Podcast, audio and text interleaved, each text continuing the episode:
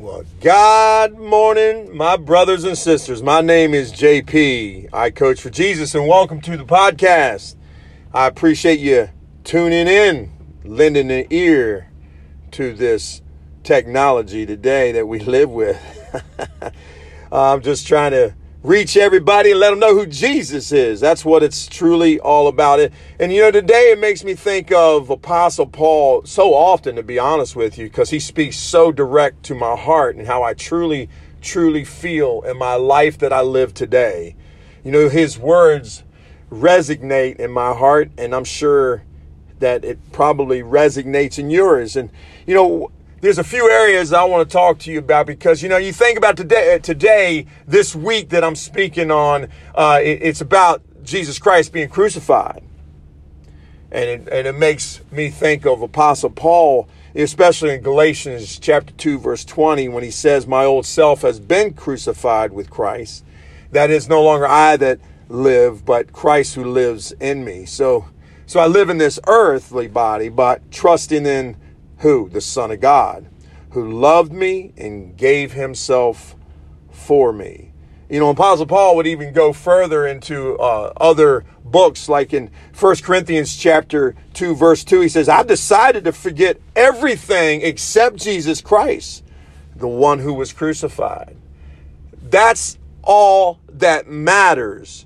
That's what he's telling me. I mean, can you can you think of a better time than right now to, to really put all that matters in your life to be with Jesus, to develop that relationship with Jesus. He even says in Romans chapter 6, verse 6, he says that our old sinful selves were crucified with Christ so that sin might lose what? To lose its power over our lives. For we are no longer slaves to sin. Wow. Wow. Mm. like I said, it's about a relationship. It's about this week being Jesus putting in himself on the cross when he didn't have to do that because he did it because he loved us so much. It ain't about them daggone Easter bunnies, man. It, the real reason for Easter is Jesus Christ. So I ask you, is there is there room in your heart for the message from Jesus Christ? Or are you too busy to sit down and talk to Jesus? You know, in, in Galatians 5, verse 24 says that those who belong to Christ Jesus have, have nailed the passions and desires of their sinful nature to his cross and crucified him there.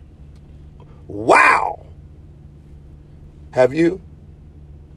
Have you crucified your sinful desires to the cross. It's powerful stuff, man.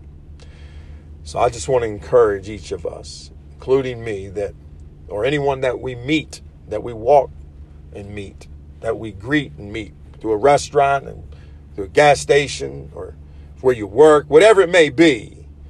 Whatever that challenge comes into your life, turn it into an opportunity. Don't make excuses for it. You know what I mean? You know, Paul goes on and says in Galatians chapter 14 or chapter 6 verse 14, excuse me. He says this this is this is this is right where it's at. He says, "May I never boast about anything except the cross, the cross of the Lord Jesus Christ, because that cross is my interest, and in this world has been crucified, and the world's interest in me, it also has died." Oh boy. We're full of confronting so many different things that goes on in this world that hits us. It can be a subtle cultural way or pressures of different things that you're faced with every day, whether it's at home, your job, or whether it's in just a daily routine of, of life. So there's a way that you and I can escape this destructive influence. And you know how that is? You know what it is? It's God. It's through God. He he will help crucify all those things that cause conflicts in your heart. Just like he did with Paul on that road to Damascus. He straightened him out real quick, did he not?